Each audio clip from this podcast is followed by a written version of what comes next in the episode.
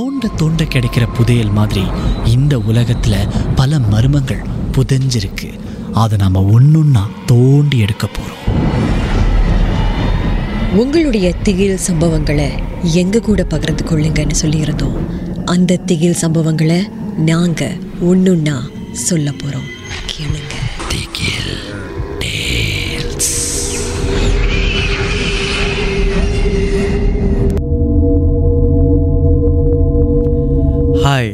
என் பேர் கவினேஷ். என்னோட வீடு ரெண்டு மாடி வீடு. கீழே வந்து ஹால் மேலே வந்து டேரஸ் நான் அடிக்கடி என்னுடைய டேரஸ்க்கு போகிறதுக்கு வழக்கம். காரணம் அங்கே என்னோடய செடிகளெல்லாம் வச்சுருக்கிறேன். செடிகளை போய் பார்க்குற அந்த நேரம் எனக்கு மனசுக்கு ரொம்ப நிம்மதியாக இருக்கும். ஒரு ரெண்டு நாளைக்கு முன்னால் நான் என்னுடைய டேரஸ்க்கு போயிருந்தேன். ஏன்னா என்னால் தூங்க முடியலை. அங்கே போய் பார்க்கும்போது செடிகள்லாம் இரவு நேரத்தில் ரொம்ப அமைதியான காற்றில் ஆடிக்கிட்டே இருந்தது. அந்த நேரத்தில் செடிகள் எல்லாம் ரசிச்சுக்கிட்டு இருந்தேன்.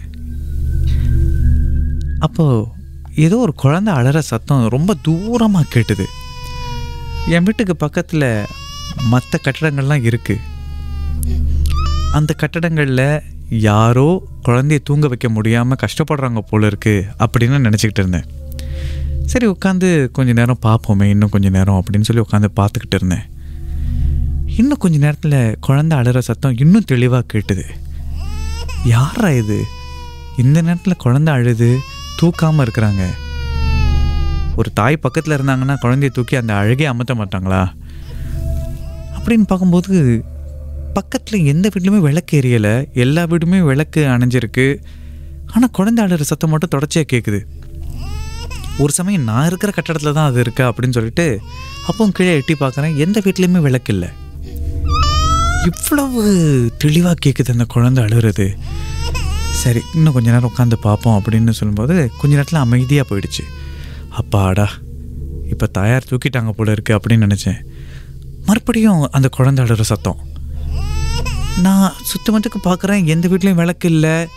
எல்லா வீட்லேயும் விளக்கு அணைஞ்சிருக்கு. சரி யாரோ ஒருத்தர் வீட்டிலேருந்து அந்த குழந்தை அழுகிற சத்தம் வரும்னு வருதுன்னு நான் பார்த்துக்கிட்டு இருந்தேன். அதுக்கப்புறம் எழுந்து கீழே என்னுடைய வரவேற்பு அறைக்கு போயிட்டேன். இப்போ குழந்தை அழுகிற சத்தம் கேட்கல.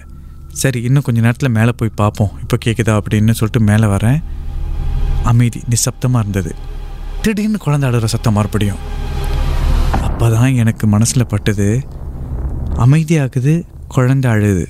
அமைதியாகுது குழந்தை அழுது. இது குழந்தையாக இருக்க முடியாது. காரணம் அந்த இடம் எப்போதுமே அமைதியான இடம்.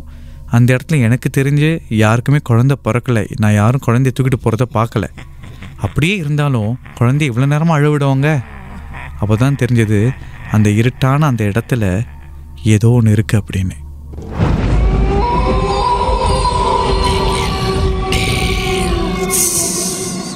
இந்த உண்மை சம்பவங்கள் உங்களுக்கு ஒரு பொழுதுபோக்காக அமையணுக்காக தான் தயாரிக்கப்பட்டிருக்கு. அப்படி இதை கேட்கும்போது உங்களுக்கு ரொம்ப பயமா இருந்துச்சுன்னா தொடர்ந்து மற்ற மற்ற பாகங்களை கேட்காதீங்க. திகில்